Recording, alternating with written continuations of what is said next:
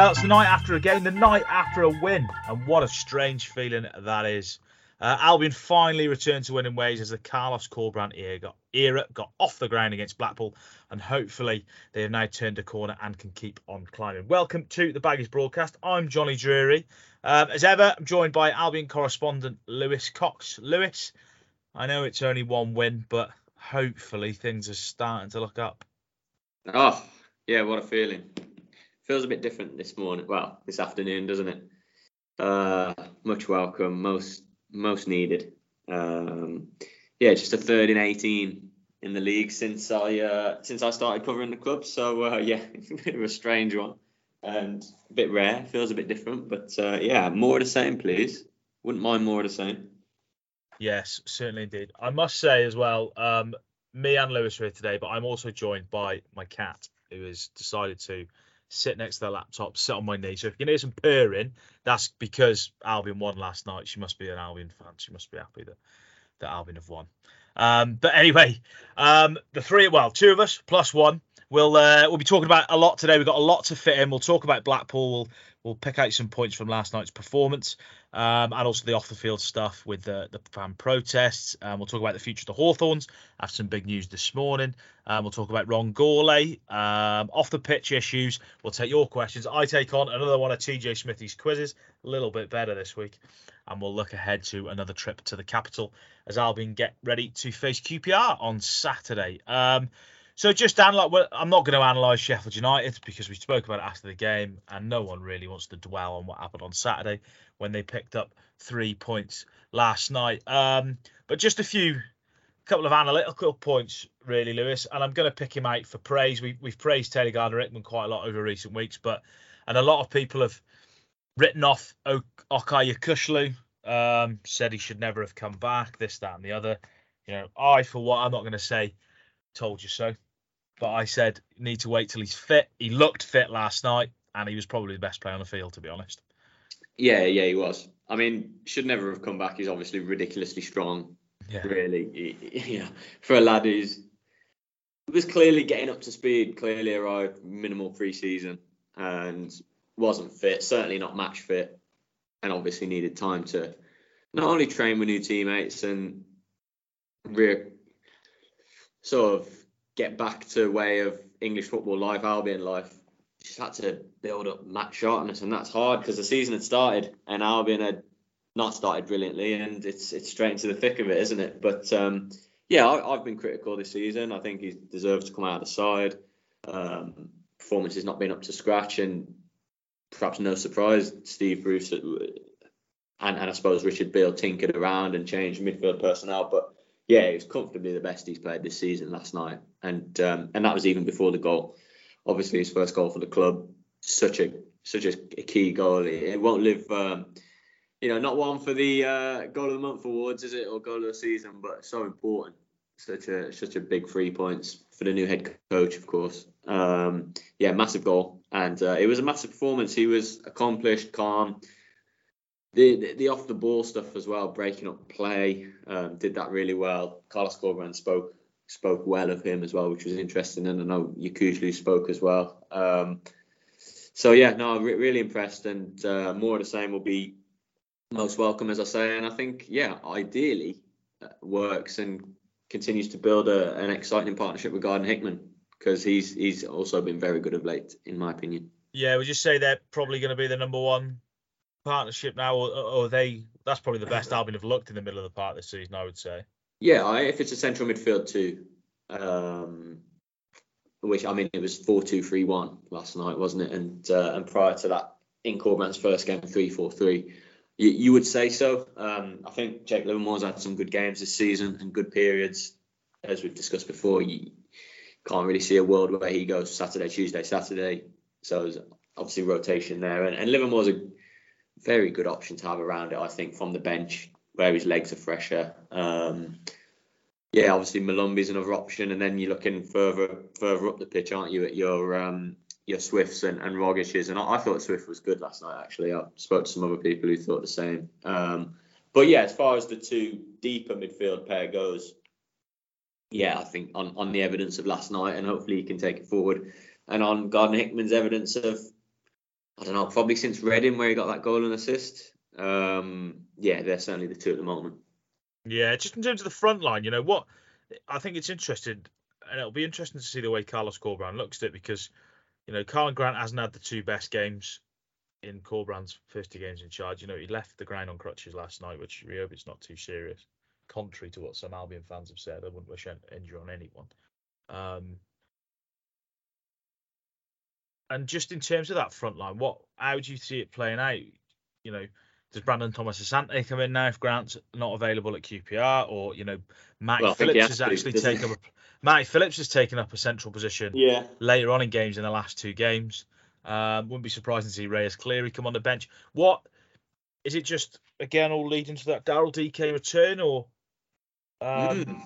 it's a big chance, isn't it, for B T A if he if he does come in on Saturday? Yeah, yeah, yeah. Now obviously we saw Phillips up top for a period um, last night, didn't we? And I mean, he did all right, to be honest. I think he's a presence, and he he sort of got involved.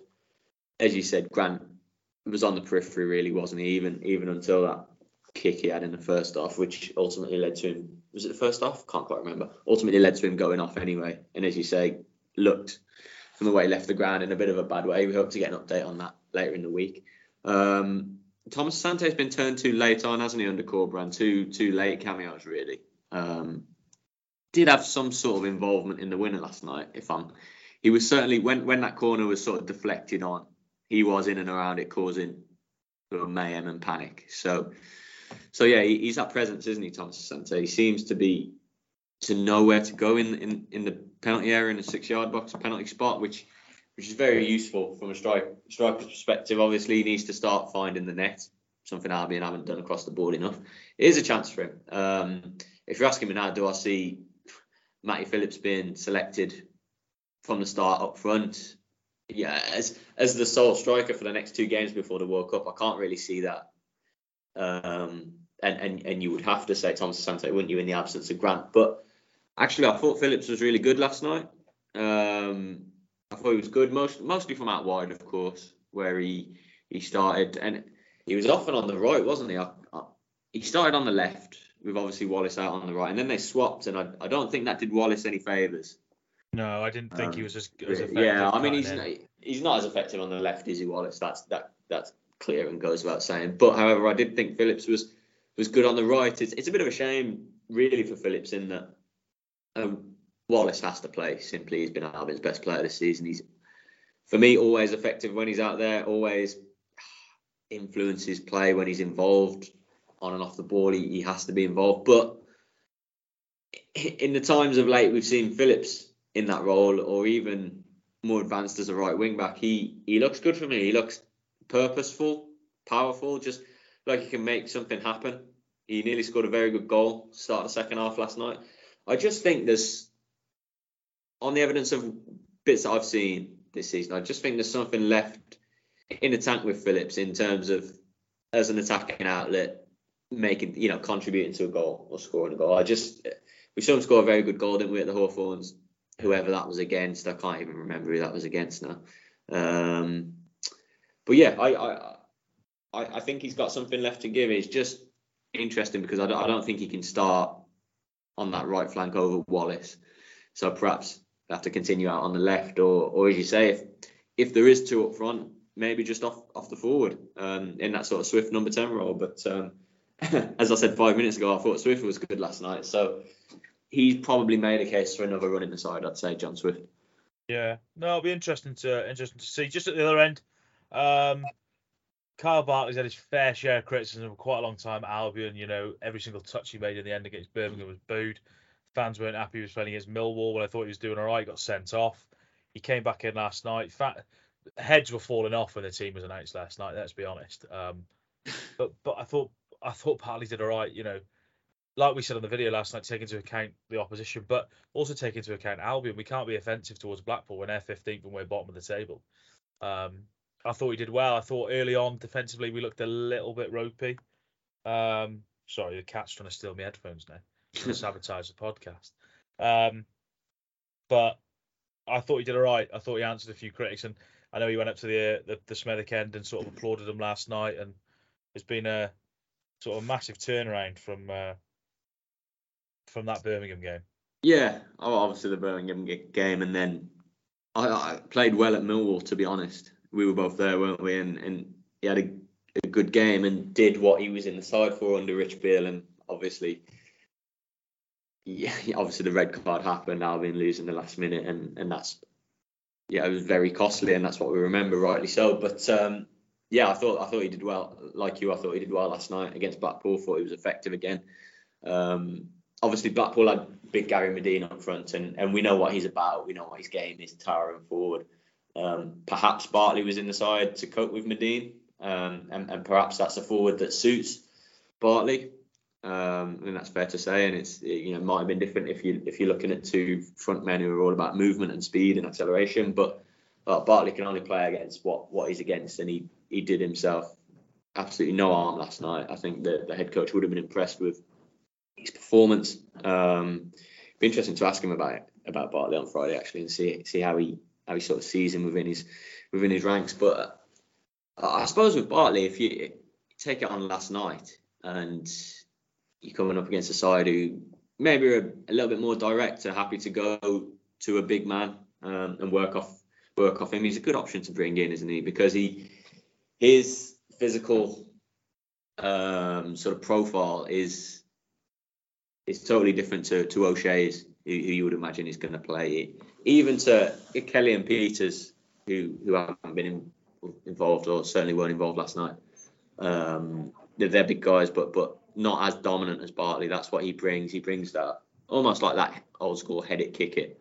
And um, if he can come in and be effective and do that and work towards a clean sheet, obviously nearly help towards a, a good point at Millwall, then yeah, so be it. And hopefully he can come in and be a, a viable option. And you know, it doesn't mean he has to start and play every game. I certainly don't necessarily see that. But um, I don't think it's a, a bad option for, for particular games. No, just into anything else that you could take away in terms of the way Albion played last night. I thought Diangana's impact off the his impact from the start's been great so far this season. His impact from the bench, I thought the fullbacks. I've mentioned it in my player ratings.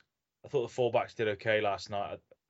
They, yeah, that's um, compared to an, an awfully, extremely low bar against Sheffield United. I have to yeah, say, but yeah, but yeah, I yeah. thought they looked a little bit better. Albion just, it's the first time I thought in a while that Albion actually had a. Um, actually had a little bit of control over the game. A little bit of... There's so many games this year where they've had a bit of a spell. However, they haven't... They haven't looked in control. Whereas last night, I just didn't think... Even though, yeah, we've said Blackpool were negative, um, I don't think Albion didn't... Albion always had control of the game, is what I'm trying to say. They always looked comfortable. Yeah, yeah, yeah, yeah, yeah. And that yeah. hasn't happened a lot this no, season. I think that's fair. A lot like... I, I was uninspired by Blackpool last night, I have to say. They looked limited to me. Um, but you can't do them a disservice, like you say, because they are, well, started the game however many points clear of Albion in several places. But it was all about whether the home side could break them down, wasn't it? And um, I, I thought the first half was steady without being spectacular. But I thought it went up a gear or two after the break. I really did. Um, it was interesting, and I wasn't particularly surprised to see them start four two three one. Um, We know Carlos Corberán is fluid with his setups, don't we, and formations. I don't think we can expect to see anything set from game to game. We know that from his time at Huddersfield. So that is interesting. Um, but I just thought that the first game against Sheffield on, on Saturday ended better in that four two three one. So I thought the head coach might take that forward. And he did. And uh, yeah, I, I suppose that...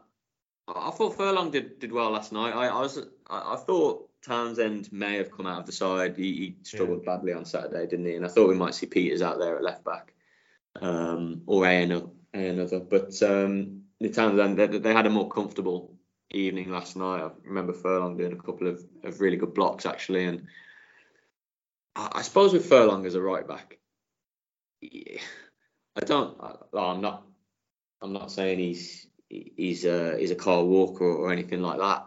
Um, in terms of an attacking right back, but he, he's not shy in getting forward, as he does have the engine to do that. So at least offers something in terms of being a body trying to get down the flank at least. Um, yeah, and I thought we did okay. But the four two three one, I, I was I was quite taken by actually. I, th- I think as we, as we mentioned, the midfield two looking to come into their own now. I thought they were solid, and and Swift for me is a big one. um, that number ten, if you're just playing that that one front man, it's such an important role, isn't it? And yes, there's Tom Rogic as well, who's uh, he's, he's clearly well behind on his fitness when he came into the club, and that's why we've barely seen him. Have we seen him start, Tom Rogic? I don't think he started. Yeah, I think he started once. He started. Did, he, did he start once? Not yeah. Sure.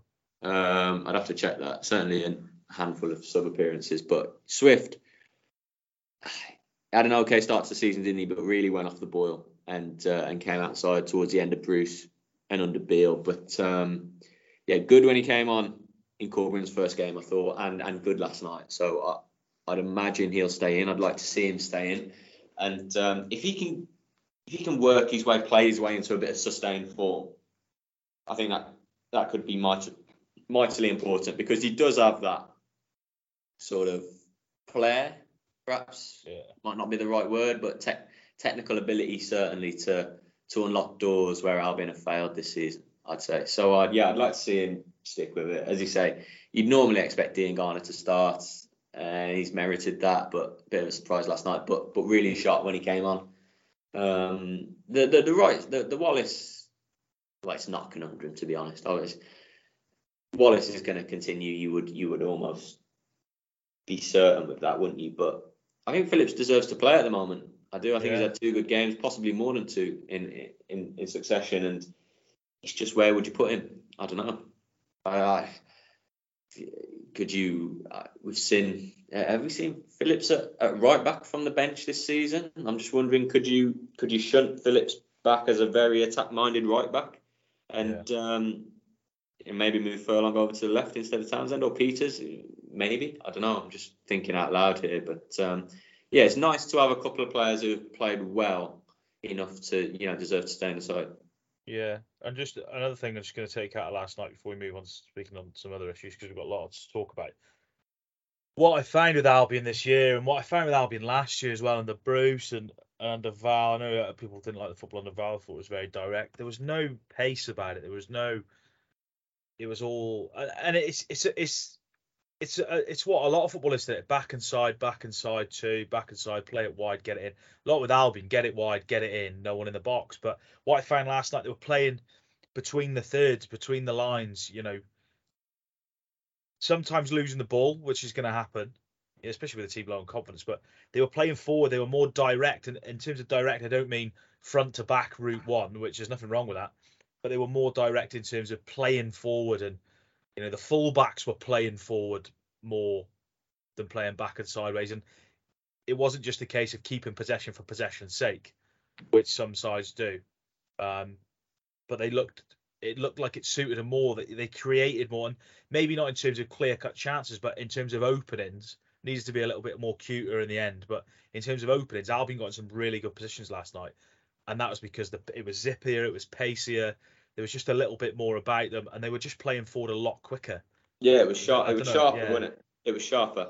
Um, but rather than playing eight or nine passes round at the back where you're not going to get anywhere, they were lo- always looking to go forward. If it wasn't on forward, yeah. fair enough. But they were always looking to go forward, which I haven't seen that from Albion for a long time. No, I thought that was missing on Saturday from Corberan's first game, actually, and I noticed it more last night. Of course, as as the head coach said after the game last night, yeah, it's quite hard to compare games against Sheffield United and games against Blackpool. We're talking quite different opposition.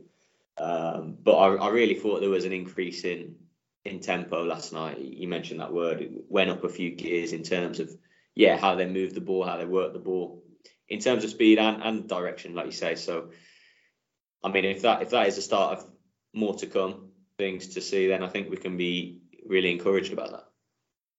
Yeah. No, I thought it was uh, it was very good. But yeah, there we go. A victory, left off, hopefully.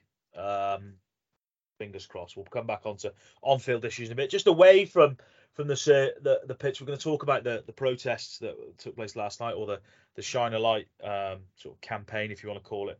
Um, we'll talk about that in a while. We're just going to talk about a couple of the issues about why that campaign group has come to the fore and gathered momentum on social media. Uh, one of the the issues regarding that, Albion fans would have seen last Saturday a story that surfaced in the national papers about, um, well, basically speculating that Albion, not speculating, reporting that Albion were going to take out twenty-five million pounds loan to, to fund the January transfer. And now at the moment, we don't know if that's correct or not.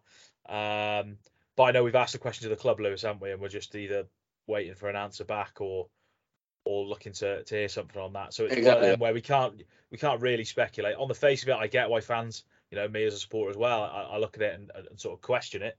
Um, but until we know the ins and outs of it, we can't really go into too much depth about it. But then questions have been asked.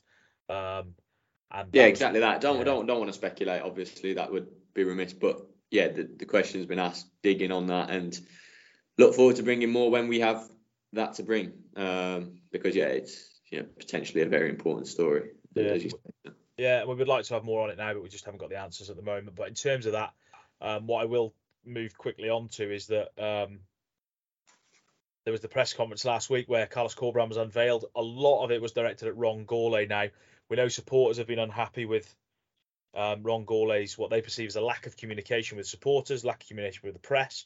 Uh, we've said on here before now, we believe that the club and Gourlay should have communicated more than they have done, given the off-field issues and And given given the on-field issues as well, really, and the struggle that, that Albion have had. But um, the press had time to put questions. Sorry, the cat's just jumped off now. I think she's bored now. Started talking about off-field issues and she got a bit bored. Oh, yeah, she's only here uh, for the footy. She's only here for the football. Um, and, and we've asked that. Ron Gourlay was there. He fronted up to questions um, last week. Um, and one thing he did say, Lewis, is he apolog- what I was sort of struck by, he apologised to the press. I don't know if it's yourself or it's Joe Chapman from the Birmingham Mail, the press as a whole, but I'm not sure who the answer was actually directed at. Um, mm-hmm. For not meeting with the press more more often, he, he said back when he took over, he was going to meet regularly, and it, it hasn't ha- transpired or happened, but he's sort of promised that it will now, and I'm sure you're expecting to speak to, to Gourlay very, very soon. Yeah, yeah, optimistic on that, which is... I mean, it's music to our ears, isn't it? And I'm sure the same for supporters. That's transparency, communication. That's what they want to hear on, on the important topics, isn't it? We joked there about your um, your your your cat your cat departing after the football chat, but um, you know, off-field stuff, which you know, it's not always of top importance, but quite often is. Regards the current state of affairs at the club, the future of the club, so important, isn't it? So that's to do our job to. Try and ask questions to get the answers is, is what we want to do, and obviously it's what fans want to hear, because there's some mightily important topics out there. Johnny is currently Sorry, addressing. Just, let, just letting a, just letting a cat out the door. She's never coming in here again for a baggies broadcast recording. um, yeah. Just yeah. on just on that, you know, Gourlay, he did field a lot of questions. Um, he sort of talked a lot about. Um, Sort of carrying the can, and you know he takes responsibility for obviously the Bruce appointment and what's happened under Steve Bruce, and and I, things haven't gone to plan. But he also said that the owner has to take a lot of responsibility as well, which was a really interesting line. Um, I know you yep. wrote an article on that, but I was sort of surprised by that. I wouldn't say it was a dig at the owner, but it was a case of yeah, I've got to take responsibility, but so has everyone else, really. Yeah, yeah, um, yeah. Perhaps it was just a reminder that you know. I Obviously, Ron Gourlay, obviously, he's, football matters, doesn't he? That's that's his role. Um, but clearly, as as we all know, there are you know there's an individual above him um, who who calls the shots on on everything ultimately and signs everything off and is the big decision maker. Um, so so yeah, it, it it was interesting to hear that. You don't necessarily expect the chief executive to say that of the ownership. Um, maybe. Specifically in the situation Albion are in. But again, it was interesting to hear that there are a few things, weren't there, from from Gourlay about their dynamic, about their their relations, about how their their dialogue, how they're in contact about the new appointment. Um, I think there, there was another piece we ran, wasn't it, with um, with with the chief exec talking about how you know he, he told Guochuan Lai that. This this stops here regarding the constant ins and out, the constant change. How it's no good for a club, no good for on-field matters. In that must have been music. You know, he's, he's sitting there next to Carlos Corberán, and, and Carlos Corberán knows he's coming into a club that just loves. Well, they don't love it, but well, to be honest, it's almost like they've got a lever in the boardroom to sack managers because there's been that many come. That must be music to Corberán's ears. Yeah, revol- it's been a revolving door, yeah. Isn't it? And I I agree personally with. what the chief exec was saying there, in that I, I don't think, what was it, nine ninth manager in five years or, or whatever. Like it's that, it's yeah. it's um it's never going to uh, that's you're never going to have success with that. Clearly, you're different, you're scattergun of recruitment, players from different eras, different styles, ideas of manager, all of this. But clearly, the Bruce appointment didn't didn't work, wasn't working, and clearly he had to go. So, but uh, I can see why the chief execs turned around to the owner, and it, clearly this was a massive appointment for Ron Gourlay as well, by the way, because his appointment at Bruce didn't work. So this one has has to get get this right, obviously, and it has to be the one and the long term one, because there can't be any more quick fire um, triggers pulled or revolving doors, can there? Because it's not going to get the club anywhere, and it'll probably mean they're even closer to the worst fear, which yeah. is relegation, than they are at the moment. So, but I, I do agree that there has to be some stability and continuity at the club just to just to hopefully breed success. But I, I suppose it is a bit of a, a cycle and a double-edged sword, isn't it? Because stability and continuity and, and that consistency, it's, it's only going to come if it's a results business, isn't it? It's a, it's a results business, and if you know if Carlos Corberán Yeah, mercifully started with a win in his second game last night, which, which was massive, as, as we've said. But if if he had gone six without a win, eight without a win, one win in eight, nine, ten, it's it's not what Albion need, isn't it? And and that was another thing discussed at the press conference. It needs, it, it did, unfortunately for the head coach, because of the state of the season to date, it needed to be hit the ground running business, didn't it? It, it had to be. That's that's the perilous situation of it, and it looked a bit bleak maybe Saturday after the first game, and, and that's not a judgment on the new head coach, just the, the overall situation was bleak, wasn't it, as Albion dropped to the the very foot of the table. But um, yeah shoot, certainly shoots of recovery and perhaps a, a glint of, of light at the end of the tunnel after last night. No, certainly indeed. We're not going to get too too far out of ourselves just on um, no no, no. Things that, still that, second bottom yeah. um, and by the time most fans uh, uh, some fans hear this, Huddersfield could have could have won tonight, couldn't they? So fingers crossed that doesn't happen. Oh, you're putting a damper on things, aren't you? Come yeah, on. well, just, you know, just being positive, a realist. Just being positive a realist, attitude, Cox. Just being a realist. um, just on the just on a couple of other points that Gourlay said before we just go on to the other, other things. He said it's going to take time. You know, he's been in the job eight months, nine months. I think he said. Um, I think we can agree that it's going to take time. I think fans are angry um, because he is the sort of face of Albion at the moment, the one that is around, the senior one that is around. But he's right, it's going to take time. And, and another line that he said, and, and we've said this quite a lot on the podcast relating to Steve Bruce or players, and, and Ron Gourlay said it, you know, I don't think, I don't know if he said it, this is what he meant, but I don't think he said it in these exact words. He basically said, no one turns up to work to, to do a bad job. And he's right. And I think sometimes we forget that, or sometimes supporters forget that. You know, Ron Gourlay's not trying to do a, a bad job. He wasn't trying to do a bad job by appointing Steve Bruce. And this is, I don't want fans to take it, this is me sticking up for him, because I think he could have done things differently, certainly certainly off the pitch. Um, but he's right, isn't he? It's going to take time, and and I think sometimes we sort of lose sight of the fact that everyone's trying to, no one wants to fail today. Yeah. Ultimately. Yeah, um, clearly. Uh, yeah, I mean, you would like to think, wouldn't you, that um, everyone is trying their best to do the right thing. Who wants to fail? Who wants to stain on their Um, C V, working life, um, because make no bones about it, Albion being at the wrong end of the second division and the threat of dropping into the third would be a stain on everyone involved, wouldn't it? Um, a massive one. So hopefully we move away from that in the weeks and months to come. Uh, but I agree with you. I think it is worth bearing that in mind. But I'd, I take the other side of it that, as you mentioned at the start there, that um, you know, for, for Ron Gourlay, he's the face of it, isn't he? And he's the he's the man in in charge here in in the Black Country of the football ops, the football situation. Obviously, we we expect the football board to change in the in the coming, whenever it is, weeks, months, however long that those appointments take. Um, but as of now, he's he's the man carrying the can in that regard, isn't he? In in regard of the football. Yeah, right. Um, well, we also Ron Gourlay has pledged to, to sit down. You know, we're hoping it's going to be very, very soon. You know, the journalists are confident they'll get to, to sit down with him. One thing I will just say on the back of that Gourlay press conference, it really got my goat a little bit. Yeah, fans were clamouring for answers from Gourlay.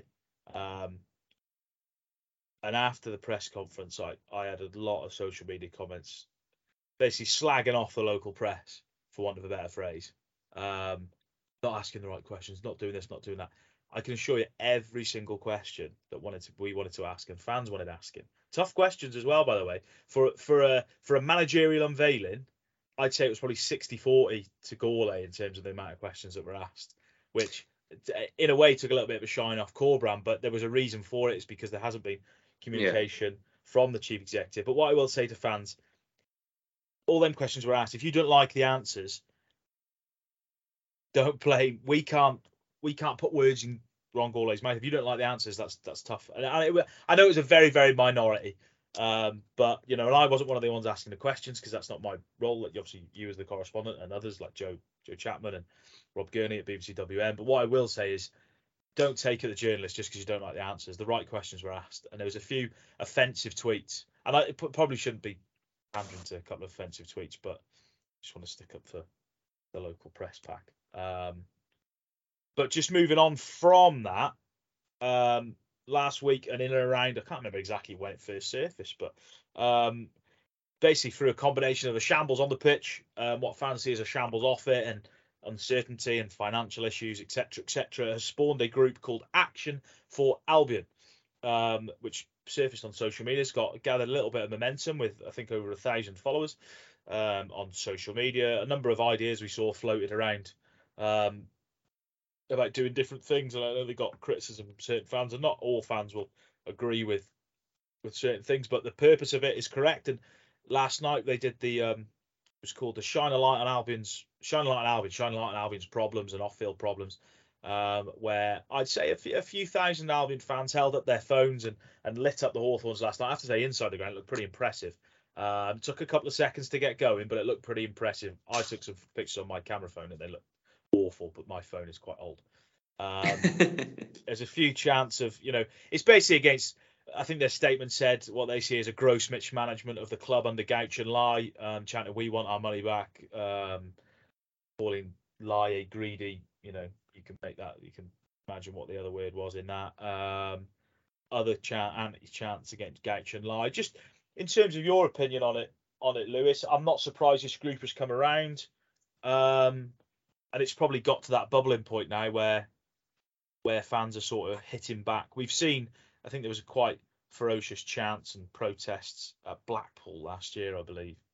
Um, but that, they've, they've been going on this season, haven't they, the yeah. chant? Um, sort of sporadically, a game would start and you'd have them in the first maybe ten or fifteen minutes, and then maybe later on in the game at the end. I thought last night after the...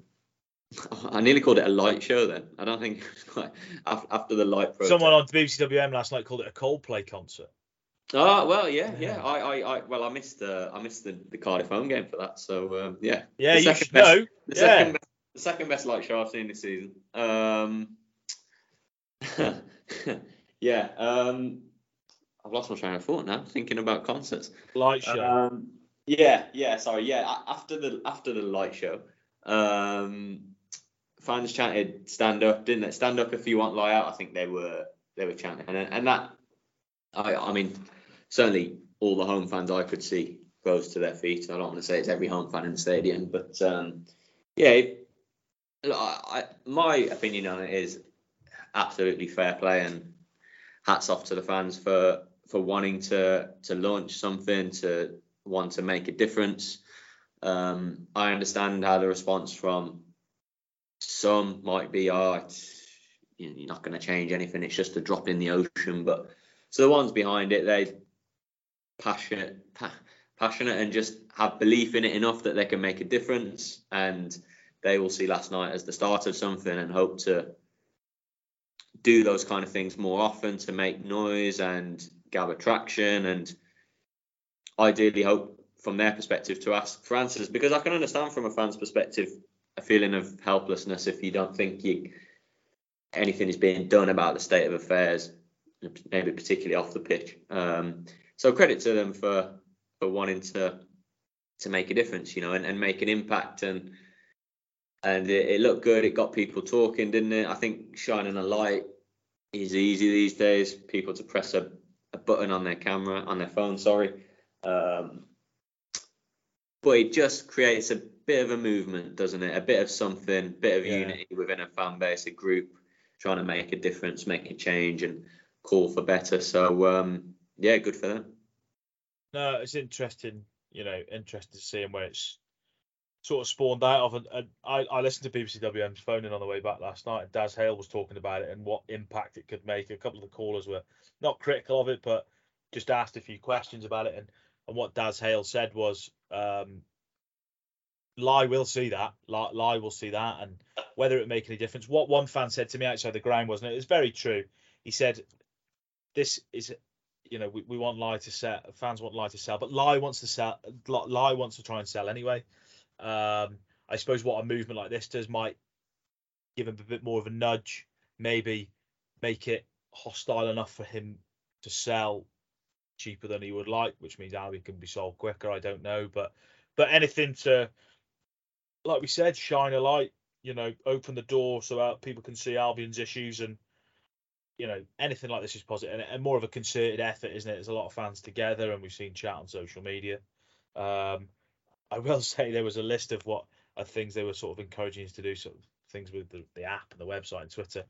They were saying, don't buy from club sponsors. Apologies, I bought an Ideal boiler about three months ago, and I replumbed my house. Um, so if they are still principal, I'm not too sure if they are. I, I do apologise. Um, but they are good boilers, and the plumber recommended it. Um, but no, you know, great, uh, fantastic to those who, who put it together, and you know, it looked really good. And, and people on Sky Sports were talking about it. People on local radio were talking about it. You know, the more people can talk about it, the more people can look at Albion. Because because what people say to me at the moment is, you know, no one in the in the wider football world really knows about the you know the Lai loans and the, and, the, and the, the inherited loans and the troubles off the field.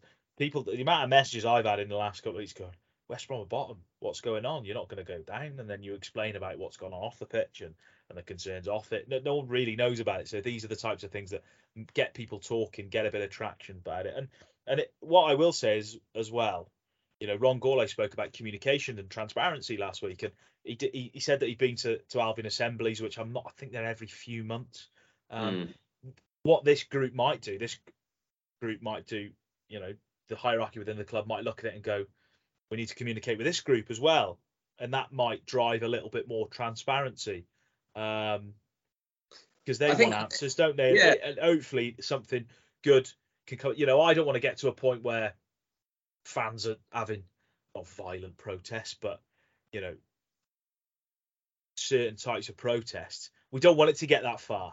You know, there's a worry it might get that far if if you know things are kept behind closed doors and. And, you know, we more other, other stories like the ones we've seen in recent weeks come out, and fans will get more and more concerned. But I think that would be, you know, it might drive more dialogue with the club, and it might drive more transparency with the club. You know. Yeah. Yeah. I mean, you, you mentioned you mentioned the assembly stuff then, and I'm sure I think Ron Gourlay said last week, didn't he, that there've been other fan meetings that he's attended and spoken at. But I suppose with that, and you mentioned the transparency then. And obviously, not us in the local press haven't haven't had the chance for a, a good few months now. I think the wider supporters, obviously, there there are fans at these meetings, at the assembly, at the other meetings, but realistically, there aren't many, are there? You know, there are thousands, tens of thousands of Albion fans who haven't heard obviously what they want to hear and the updates they want. So it's just reaching out to the wider wider fan bases, isn't it? And the wider fan base, it, it, obviously.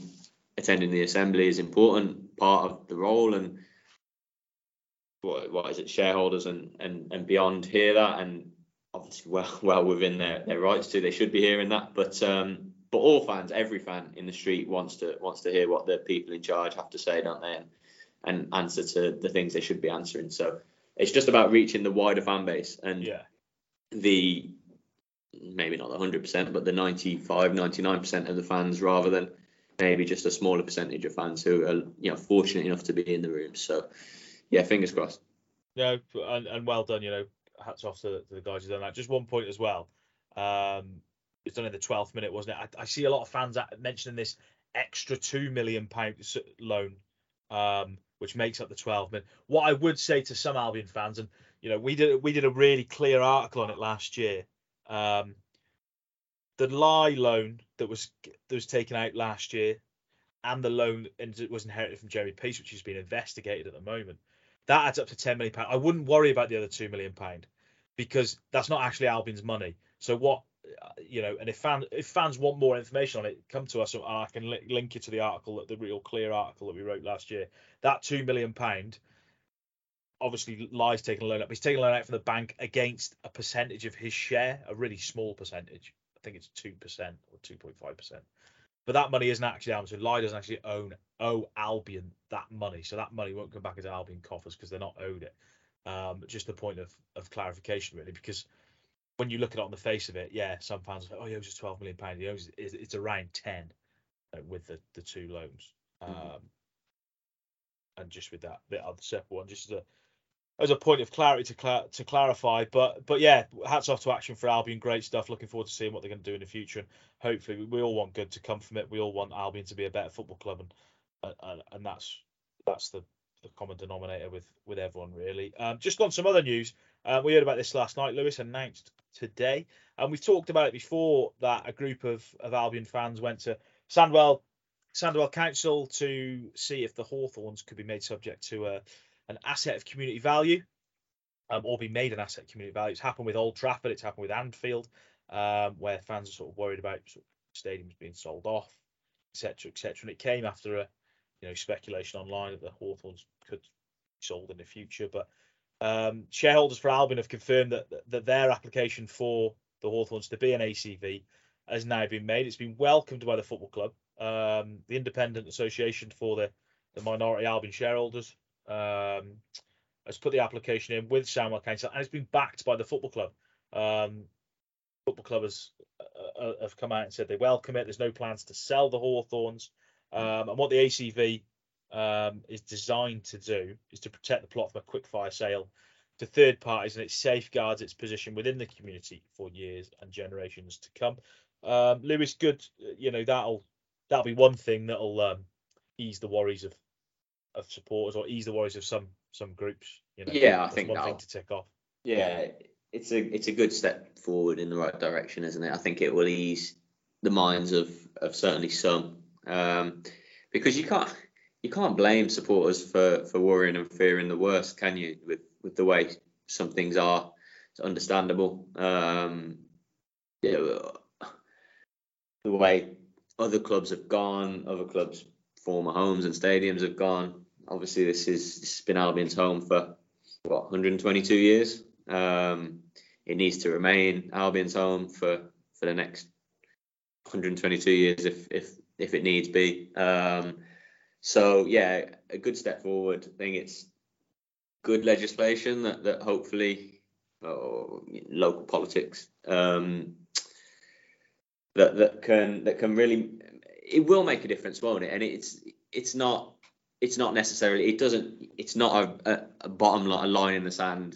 The Hawthorns is is never going to be sold, unfortunately, but it safeguards the situation, doesn't it? It it, it means that should it be listed, then the uh, the community, the group, uh, obviously S four A will have a period where they're calling the shots, they are able to raise the money if needed, and it's not going straight to the developers for um, for whatever it may be, for housing, supermarket, for, for offices. It's it's uh, it's it's in safe hands of, of people that obviously care about it and, and that could, if if it comes to that, of course. But as as we've reported, um, the club aren't looking to sell, and and that is very firm stance we were given on that, extremely firm stance. So um, so yeah, it's it's good to hear. It's encouraging to hear, and yeah, hopefully uh, appeases some supporters, and yeah, it, it, it's it's what no one would ever, no one connected with with Albion, even non-football fans in the town of West Bromwich and the wider Midlands, West Midlands, would would want to see um, a historic club moved away from its historic home. So hopefully that never becomes a reality, and and, and you feel more encouraged about that now on, on the back of, of this morning's news, certainly. No, certainly indeed. Well done to uh, S four A and, and the club coming out there and um, addressing that issue. Um, we'll bring you more information when that comes. I'm sure it'll go before Sandwell Council, and there'll be a vote on it, and hopefully that'll get get voted through. Just on some other news, Lewis, um, injury boost news. Daryl Dike, Semi Ajayi, Kean Bryan, who seems to be out for an eternity, um, I think I'll it's score. a year tomorrow. I think it's a year tomorrow. Yeah. It's right. Um, either today or tomorrow we got that injury.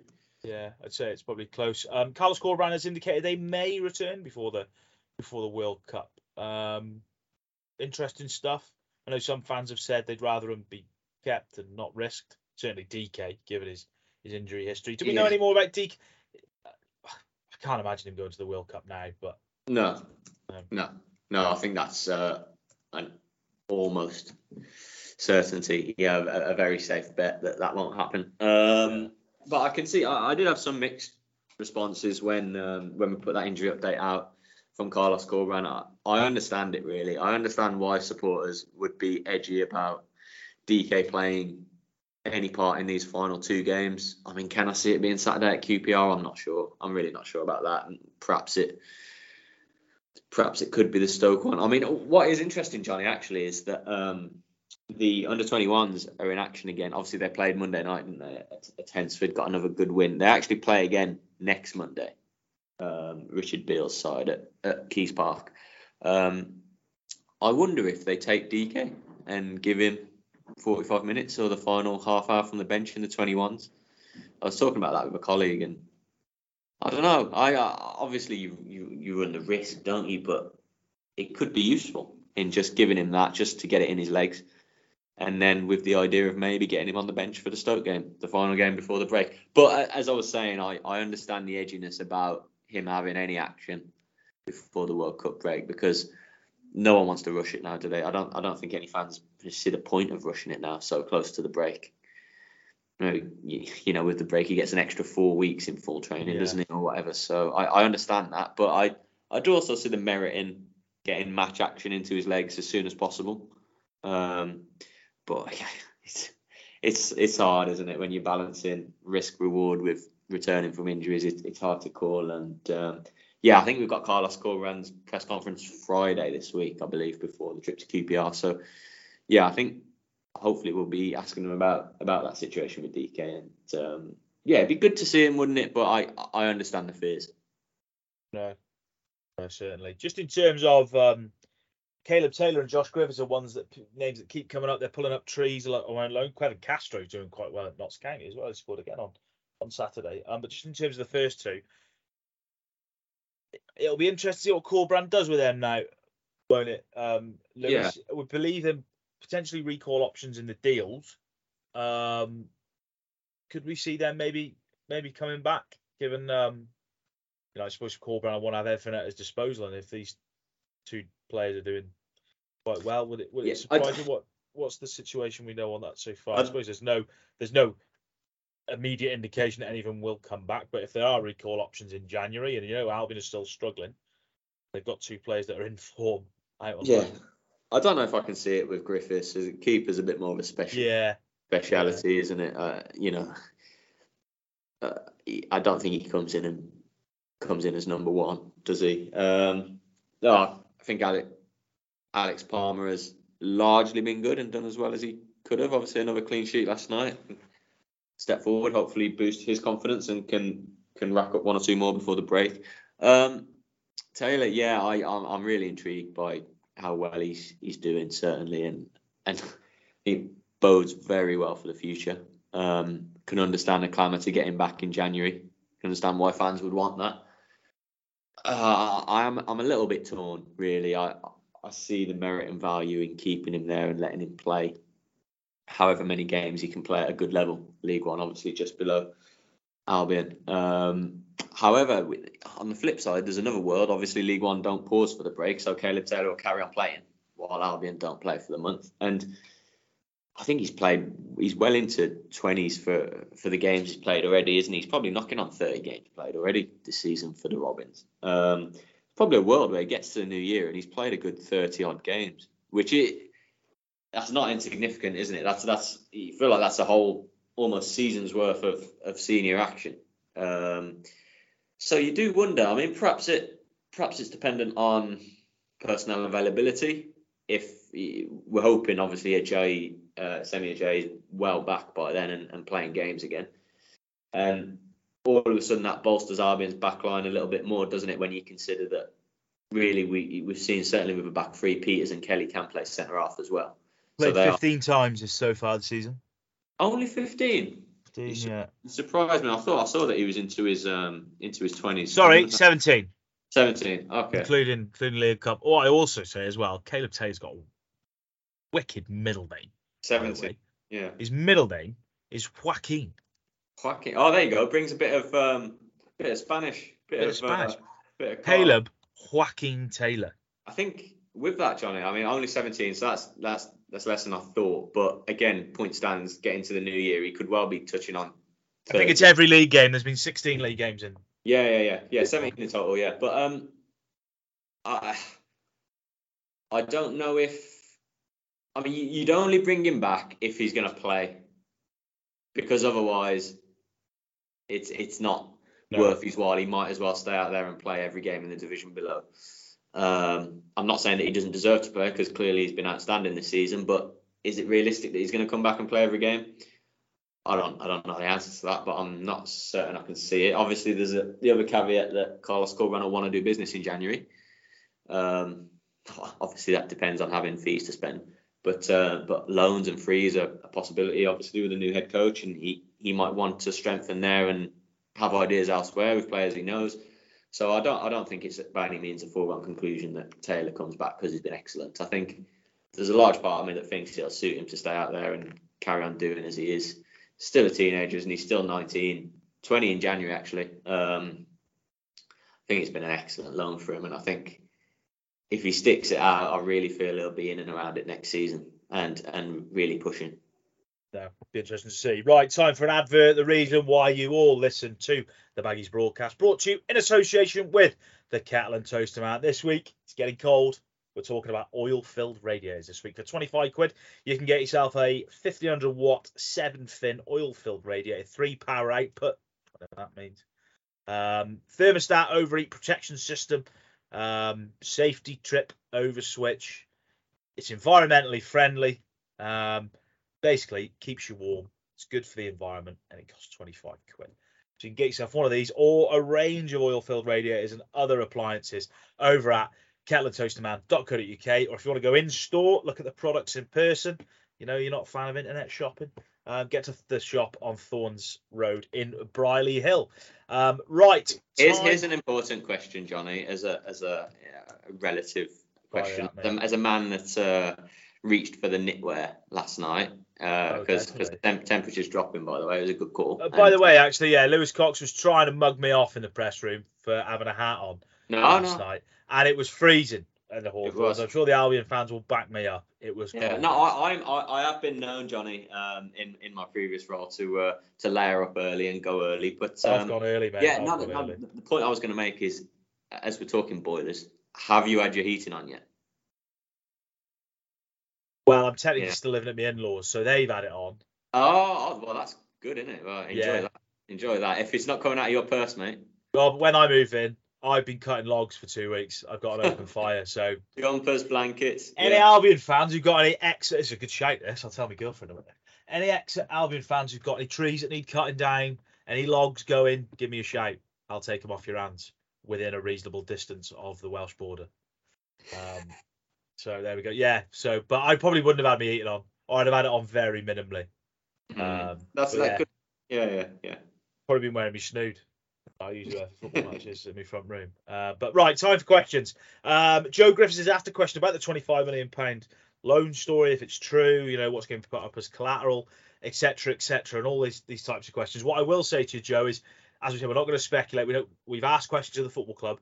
You know, Lewis is confident there's going to be a sit down with Ron Gourlay soon, which Ron Gourlay has promised. All those questions, you know, I'm sure when when Lewis goes into a room with Ron Gourlay, he's going to have a list as long, not as long as his arm, as long as his body. Long, yeah, yeah, yeah. Um, Ron Gourlay, probably all about this loan. Um, so I know it's frustrating, uh, but what I don't want to do is come on here and say this, that, and the other, and, and fans think we actually know that that's tr- true. We don't know any truth around it at the moment. We have asked questions which at the moment haven't been answered. Um, But hopefully, the, you know, we will get more. And uh, as we said, with that sit down with Ron Gourlay, we can really pick the brains of the man who's, you know, the face of Albion at the moment. Um, in Gour- this is another question, sorry, from John Hughes. Uh, in Gourlay's most recent interview, he spoke about the problems with the different managers bringing in their own players. A director of football is the solution to that problem. by setting a vision. Um, was did Gourlay give any indication of timescales of an appointment of a?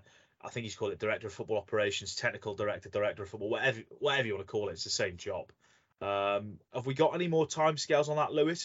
Has the club identified any any candidates no, uh, at all? Do we know? No, but it's an it's an interesting question, and, and thanks for raising it, because it, it was certainly covered at the unveiling, and it, it's an important topic, isn't it? As as we all know, um, the update was that talks are very much ongoing between Ron Gourlay and the new head coach, Carlos Corberán, um, which is perhaps not surprising, because it, I don't know, it, it, it's, I think it's good to hear that Corberán is at least, at the very least, a sounding board here, or having an input in these talks. You'd probably think that Corberán would, would, would sing the benefits of that, considering he, well, of course. he sort of he sort of enjoyed the benefits of it. Well, yeah, he worked with, um, worked with a head of football ops there, and uh, and obviously it went brilliantly. Um, yeah, I, I'd say from a personal perspective, I would say it's the first time I, I've heard Ron Gourlay speak on this matter. I, I wondered whether things would be a little bit further down the line with regards it. Now, again, as we spoke about, targets of this type are working at clubs and would have to serve period of notice at the clubs, and it's not something that can be done in the flick of a switch overnight, is it? But um, yeah, I thought it. I thought it might have been a little bit further down the line. However, there's a small matter, I suppose, in the interim that of of a sacking that has happened, hasn't it? And, and the appointment of a new head coach, a very different appointment. We've gone from manager to head coach. Totally, it's a different role, isn't it? Albeit they're both in charge of the team. Um, you know, still going to be a structure, a football board above Bruce, obviously, but that idea might have now changed with with Corberán. They they might have had an, an idea on someone that might have worked well with a manager like Bruce. You know, they might think it's not, not quite befitting of Corberán's. But on that, you you don't want your director of football, head of football ops, whatever, technical director, um, to be based on whichever manager's there, do, do you? Because as we all know in football, managers don't have a long shelf life, do they? Whatever the average is these days, as Ron Gourlay was talking about, it's not very long. Ideally, you want that football board, the head of that football board, to be there for a while, thinking Dan Ashworth, thinking other big examples around the country, to, to make a difference um, over a prolonged period and get things settled down, get things built, get a way of working going. So if and when there is a need for a change of manager, head coach, they can slot in seamlessly to the way of working. Um, so no, but I mean, again, obviously, this was an unveiling, and we're we're putting questions like that to Ron Gourlay. But you know, on the next chance we get, which, as you say, we're hoping to be soon, it'd be nice to to to pick a bit more at that and dig a bit deeper on, on the idea of how things are looking in the in, in regards to the football board, because there's other other roles, isn't there? Administration yeah. roles being filled, to be filled. I know uh, Ron Gourlay said one role to be filled had been delayed due to illness, things like that. So it does sound like things are progressing. Yeah, what I would say as well, this is a sort of question. It's a question I'd like to be asked, really. You know, when you sit down with with Gourlay, in terms of how they go about it. You know, when you look at, obviously, Steve Bruce was sacked, so Albion probably sat down, had a mountain of applications come in, had ideas of their own, appointed Carlos Corberán. You know, where do Albion go in terms of when you look for, you want a technical director? Do you do you scour around the lower leagues and and look? Oh, he's doing a good job at. Well, so, yeah, so that's it. You go, yeah. Doing a good job there. You know, I imagine technical directors are on normal working contract, as me and you are. I don't imagine they sign new two, three, four year deals. So I'm sure that's a little bit different. Yeah, I suppose, Johnny, the good ones doing the, the good ones doing a good job are in jobs, aren't they? Yeah, yeah. Of course. They're not. They're not. A, yeah, they're not yeah. free agents. No, it'd, it'd, it'd be interesting to get an insight into how you how you go about that. You know, do you go and try and entice someone from a bigger club to come to Albion? I, I don't know. I don't know how it works. Mm-hmm. Um, but that would be interesting. Interesting. Just moving away from technical director talk. Uh, Bryn Moore, um, who gets in touch quite regular with us. Cheers for your question. Would you take consecutive drab nil-nils and one-nil-nil, one-nil wins for the rest of the season if it meant staying up slash potentially even scraping the playoffs? I replied to him this morning saying one hundred percent I would take What's that? Take, a load of a load I, of. I take thirty-one nil wins in a row, bouncing off Thomas Asante's backside, and that was our only shot of the game to to get up up there. Yeah, it won't be yeah, you take them, but it never take, happened. Obviously, the, in all seriousness, you know, we want to see good stuff, and we saw some good stuff last night. I think in the short term, it's just results. It doesn't matter how they come. They get yeah. if, if they go to Q P R on Saturday and win one nil by, you know, a route one flicked on by Phillips and scored by, I don't know, Thomas Asante. Just, you know, speculating there or just picking names out of the hat. If that happened, you take it, and if it happened against Stoke, you take it as well. Just to just to get to that position, and I suppose if Albion can do that, um, then you, things start to roll. You know, that, that's not going to happen. Albion are going to play some good stuff because they've got a good manager who wants to play football. We said on the pod last, on, the, on the video after the game last night, didn't we? That for me, last night, this period, it's substance over style. Yeah, you want to see you want to see promising signs of Corberán style, but and, and I use the word again in the perilous position Albion are in.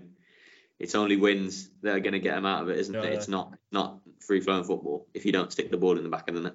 Yeah. Uh, Luke Stanley, are we on one of the only clubs in the E F L who haven't utilised the loan market this season? Now, I went through about fifteen championship squads before we, we started this podcast. I didn't have time to go through them all. Um, Albion are one of the only championship clubs at the moment. They might be the only one, but I haven't been all through the squad, who haven't got any players in, in yeah. on loan.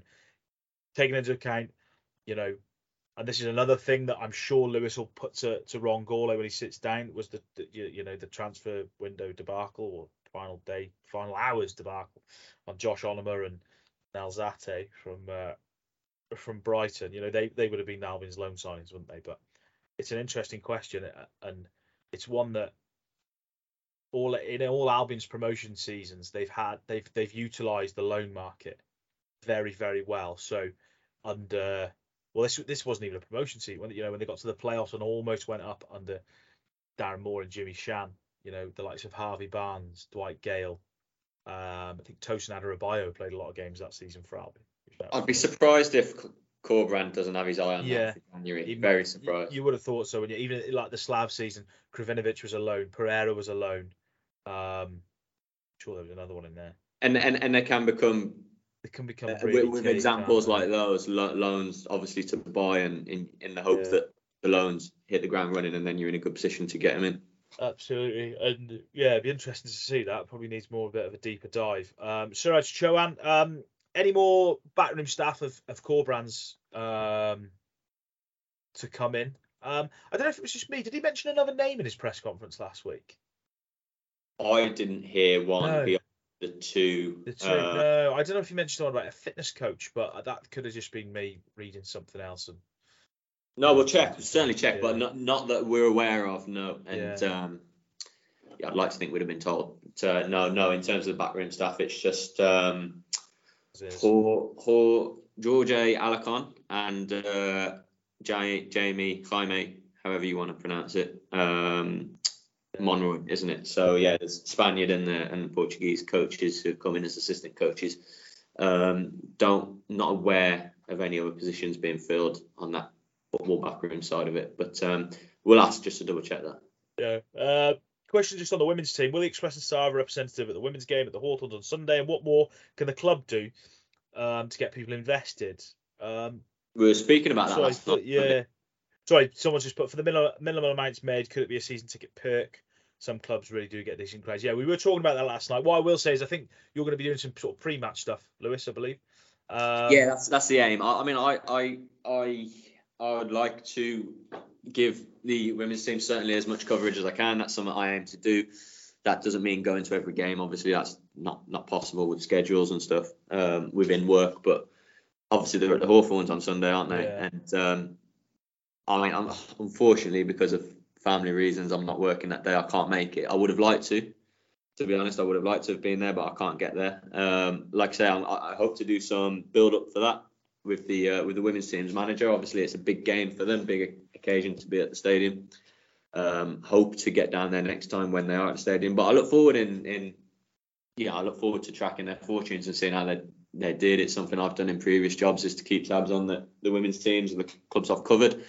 So, um, yeah, from my understanding, I haven't dived too deeply into this yet. Um, but the women's team are part, I think I'm right in saying part of the foundation rather than part of the football club. Um, I think they are different entities at the moment. So it's, I think that's been addressed. Don't quote me on that. But um, yeah, so I, I realise obviously people might look at it and think, well, the club not pushed it as much as you'd have liked or whatever. But uh, hopefully, hopefully, yeah, I think the, I think the season ticket idea is quite quite good. You know, if you've got a season ticket with a first team, you know, or the or the men, you know, the men's team, yeah, you know, maybe gets you entry into the ground, might encourage. Yeah, no, definitely. Because I think it's a really good idea.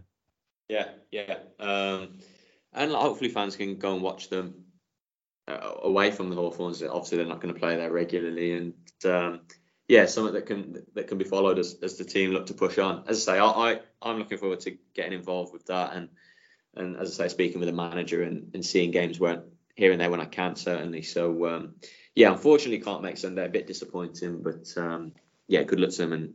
Hopefully, I'll be at a game soon.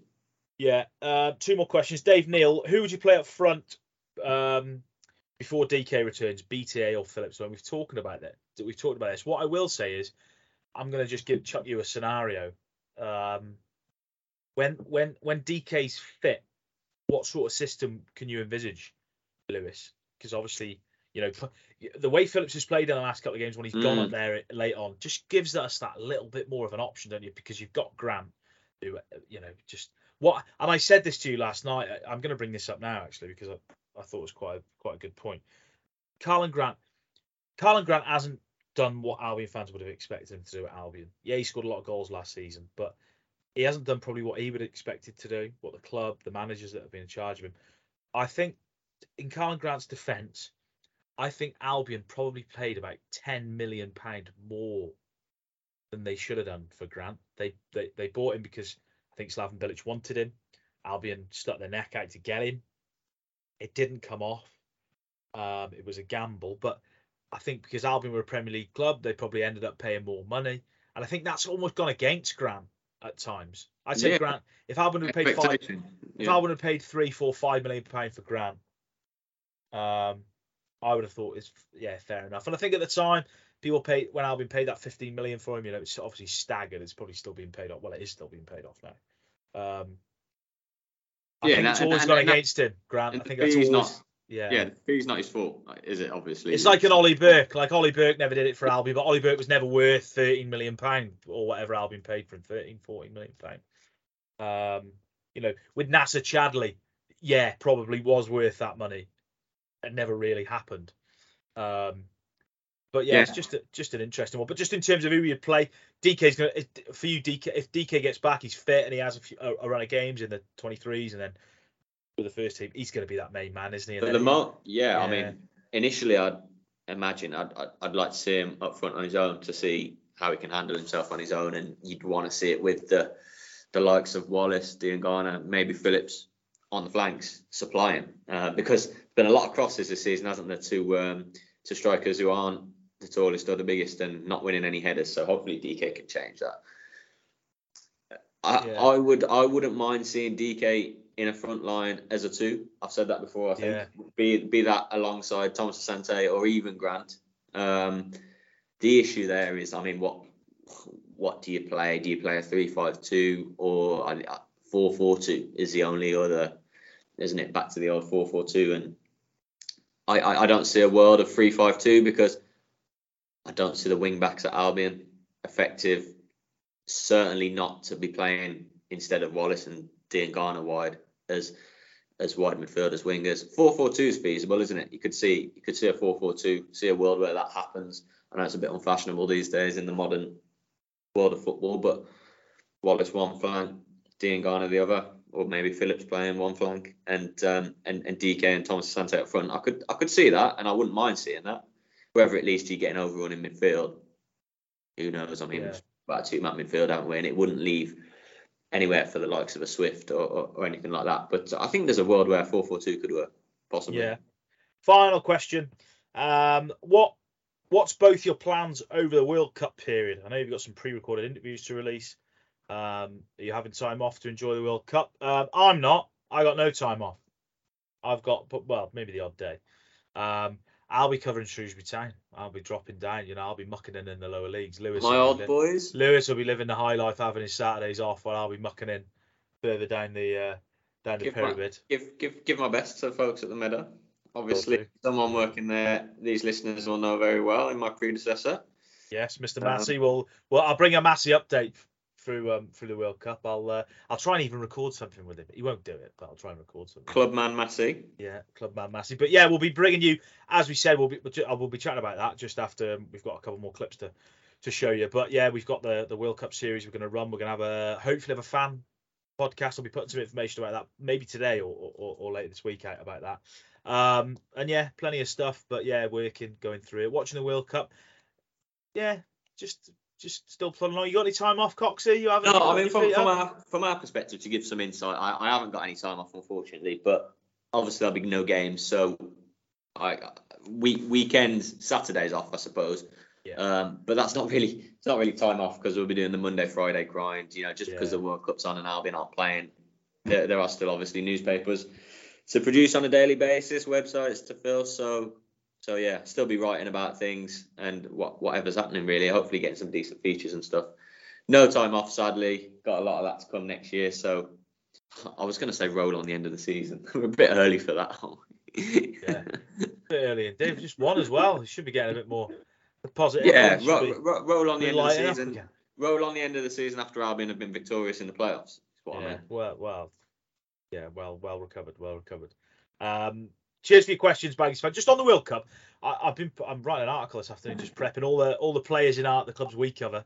Um, obviously only Wolves, Albion, um, Villa, because I don't suspect Walsall have got any players going to the World Cup. But you know, obviously Wolves and Villa have got quite a few going to the World Cup. I picked two out of Albion's line. We've talked about one, Daryl Dike, who it's almost certain he's not going to go to the World Cup. But I just I, I had a bit of a think. I went through Tom Rogic. Tom Rogic could be going to the World Cup. Yeah, yeah, yeah, yeah.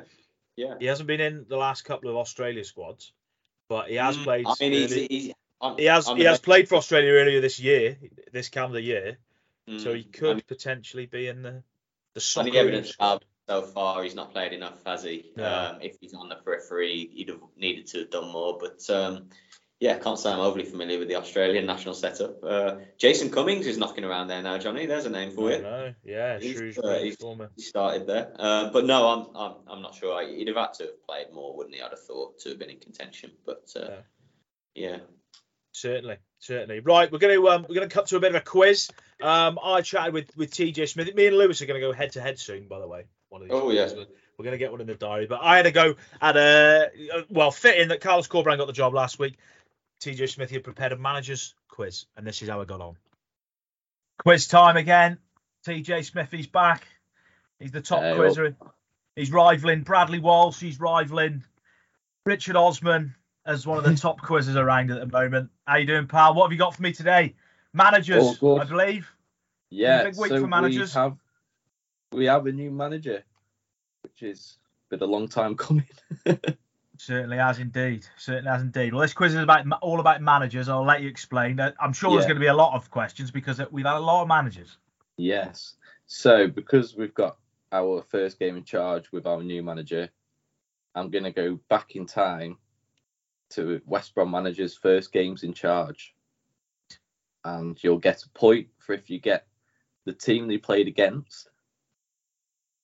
And another point for the right result. Right. I'm so up for it. I'm we'll see how this one goes. I am up for this. So, Steve Bruce. Steve first Bruce game is in charge. First game in charge was Sheffield United, and we lost two nil. That is correct. Boom! What's that? So that is two points right off the bat. So, Valerian Ismail. First game in charge. His first own game in charge was against Luton, three two. But I can't. I'm trying to think where we went the first game of the season. I just have to stab it. I just have to say Luton three two. I know it's not, but that's the first own game. But they were it away first game. Friday night against Bournemouth, two one. Of course it was. Oh, shocking. Never mind. I'll take that. One out of two from the question. There's always that one that just gets away yeah, from you, isn't there? There is. Right. Can't remember who's before that. Uh, so, Sam Allardyce. Sam Allardyce, I want to go Aston Villa three nil. It was. Yeah, oh, oh, now we're talking. I think someone got sent off that night as well. I can't remember who got sent off. Mm, probably Livermore. Probably. Um, probably. Right, there we go. We're cooking now. We're back on track. So that is two out of six so far. So, before Allardyce, we had Slaven Bilić. What was the result of his first game in charge? First game in charge was away at Nottingham Forest, and I think it was two one to Albion. It was. Yes. That was when Matt Phillips did uh, a wild yeah. cross. Scored his cross. Somehow yeah. went in the net. She's going well. She's going well. Before Bilić, we had Shan. Oh, yeah. Oh, this is going to be an absolute guess. I'm going to go. And I forgot I had Shan on there, so I need to figure out his first game in charge. Jimmy Shan. This is a massive guess. I'm going to go for Rotherham two nil.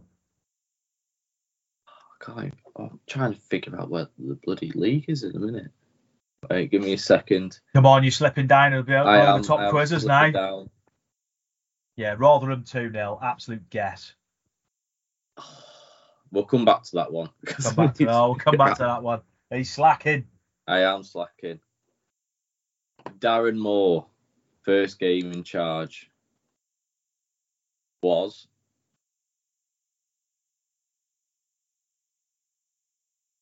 actually looking at this the other day. Newcastle draw. No. It was Swansea at home, one all. That was tough. That was a tough one. I'll take that, then. Take that. Not a bad start. Gets even harder. Not a bad start. Oh, yeah, I'll be getting harder, don't worry. Although I've got a couple of tricks up my sleeve. In the same season, Alan Pardew took over.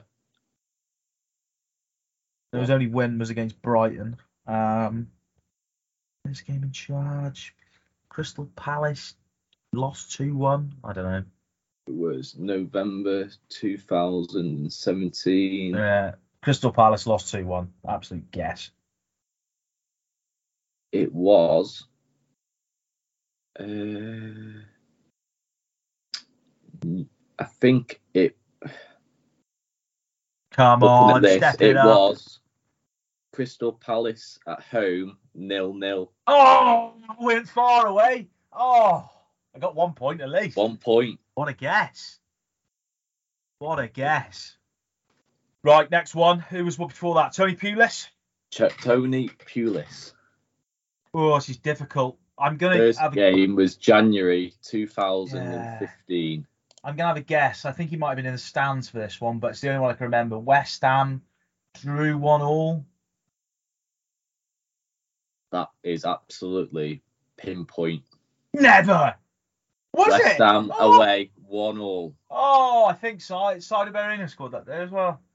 Yeah. Oh, what a get! That was a. I, I knew he was at the game. I didn't know he was in the dugout. But come on. And come then on. What we'll do we got is we'll do that? two more. So you've got Alan Irvine. Oh, this is difficult. Alan it Irvine. Was. Uh, I don't know. Southampton two one, Albion. I don't know. It was. I'm trying now, to look at dates now, here. Now, now, if this is right, this is incredible. I think it was Sunderland at home two all. Got the S right anyway, but yeah, can't can't guess them all. Then, you're not going to ask me the ones that I actually know. I've got one left. We'll get one left. One left. Pepe Mel. Oh, not a clue. Not a clue. Oh, January the ninth, two thousand fourteen. Know. Norwich three one. It was Southampton away, one nil. You asked me Roy Hodgson. I'd have known Roy Hodgson's. I'd have known Tony Mowbray's. I'd have known Gary Megson's. Might have known Brian Robson's. Never mind. Roberto Di Matteo. Roberto Di Matteo's. Remember that one? Because I was in the stands. Never mind. I'll take that. Not a bad effort. Not a right, bad effort. So if memory serves me right, you've got two points for Steve Bruce. You've got zero points for Ishmael. Yeah. You got two points for Allardyce, so that's it, uh, four. Two points for Slav. Two points for Slav, six. Shan, I'll give you the two points. Yeah, I've got... Oh, there we go. There we go. He's being nice. And then one point for a stab at Crystal Palace. Yeah. I'll take that. Not bad. Not bad. Good quiz. Good quiz. I think you should write them answers down on a piece of paper from now on. I know. I'm, so, for those who don't know, before I was about to come onto the quiz, my computer shut down and I lost all everything, which oh, is excuses. Why I've been like going right and centre. Go, uh, excuses. Ne- never mind. Good quiz again. We'll be back same time next week. Cheers, pal. All the best. There we go. A little bit better. Um, in that one, just a just a slightly bit better than the, the previous week. Um, Lewis, before we, we wrap up, just a couple of points to cover. Q P R Saturday, I'm not there. I'm on holiday. And I'm not there the week after either against Stoke. I'm on uh, Shrewsbury against Barnsley, as uh, one of our colleagues has got a got a pre-arranged holiday. So I won't be with Albion now until Sunderland. But for me, I would snap your hand off for a point at Q P R and three against Stoke. I don't know about you. Is that? Can you see that points total being something that Carlos Corberán will be happy with? Um, I think he'd be greedy, and I think he'd probably want four. Yeah. Um. I, yeah, four. Sorry. Yeah. Sorry. sorry is that what you meant? So I, yeah. I, I didn't quite hear. Sorry. A win and uh, a point. Sorry. Yeah. Yeah. I think. He, I think he'd want four. Um. Yeah. I don't. I don't. I don't think a couple of draws would be terrible. Going, you know, building up a bit of an un, unbeaten run, but it doesn't get even met. To get you very far to, to their draws, as we found out earlier in the season. Um, in fact, you'd take a win and a defeat, wouldn't you? You'd take the three points rather than rather than two draws. But um, yeah, be greedy and, and want four. In fact, why not? Let's go for the six. Big, I like that. Bold, bold and brave from Cox. Yeah, uh, yeah. He nah, but, um, I think I think um, I think three is the bare minimum you'd want from yeah. these two games. Um, I'd, I'd very much take four. Yeah. Yeah.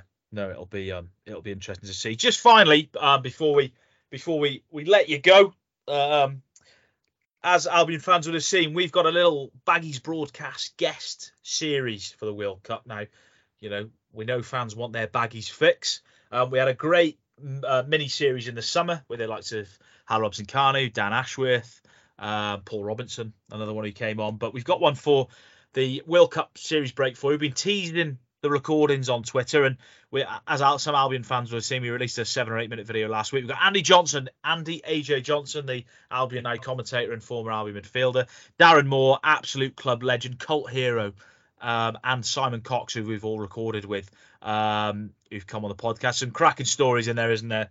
There, Coxie, which will be coming out. You know, keep an eye out. It'll be certainly before the end of November. Anyway, there'll be there'll be a period. Yeah, they they, they were quality, weren't they? Yeah, I don't I don't want to yeah I don't want to spoil anything by saying we've done some pre-recording, but um yeah, great great guests, um great stories. Yeah, really really glad to have done that. I think it should help us help us see through the quieter World Cup days and hopefully be an interesting listen to Albion fans. Some some uh, I mean certainly in the case of Big Dave uh, and and.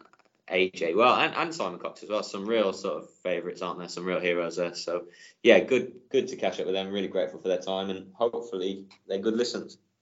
Yeah, hopefully. Um, you've had a few preview clips. Here's another one. Just uh, just get on this. Here's a clip of uh, when we sat down with, with Andy Johnson um, a few weeks ago. You were, when you were injured at a football club, you got left out. Nobody spoke to you. You were just in a dark room with a physio rubbing your leg most of the time, whereas Brian come to me and said, look, I want you around the place. I want you around the lads. He says, you know, just bring you, just bring you, your character. He said, I want you just to be. So I used to travel to all the games.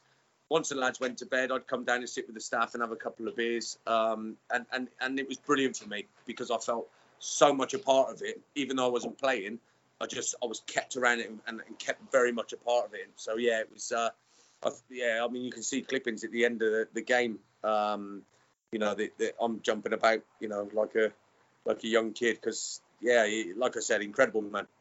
Yeah, a lot of beers that night. Uh, one or two. I had a lot of beers that day, I think. I think me, me, me and uh, I can't can't remember who was who, who it was now. We were up in the lounge having a having a couple of uh, couple of drinks whilst watching the game. There you go, and keep an eye out for more preview clips. We'll be we'll be shoving a few more out there on the socials in the next sort of few weeks. We're hoping for one, if not two, more recordings as well. Um, now I'm not going to promise them, um, but we're hoping we've got a, a former Baggies forward who's going to come on. Should be top quality.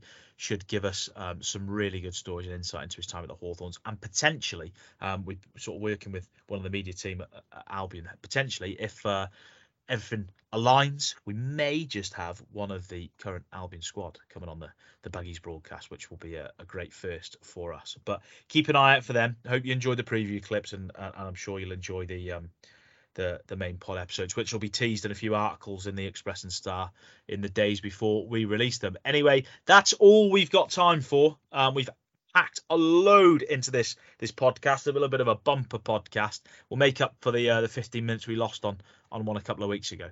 Um, so there you go. Um, things off the pitch aren't great at Albion. We know that. The Action for Albion group was launched. Hopefully we'll be getting more information, more clarity. Things can pick up off the field um, as well as on it, because we got a win on Tuesday evening, and hopefully that is lift off for the Carlos Corberán era. Hopefully they can keep climbing, win again at Q P R on Saturday, and uh, and things have got the potential to really turn around. So have a great week. For all you going down to London, have a safe trip to Loftus Road, and from me and Lewis, until next time, goodbye.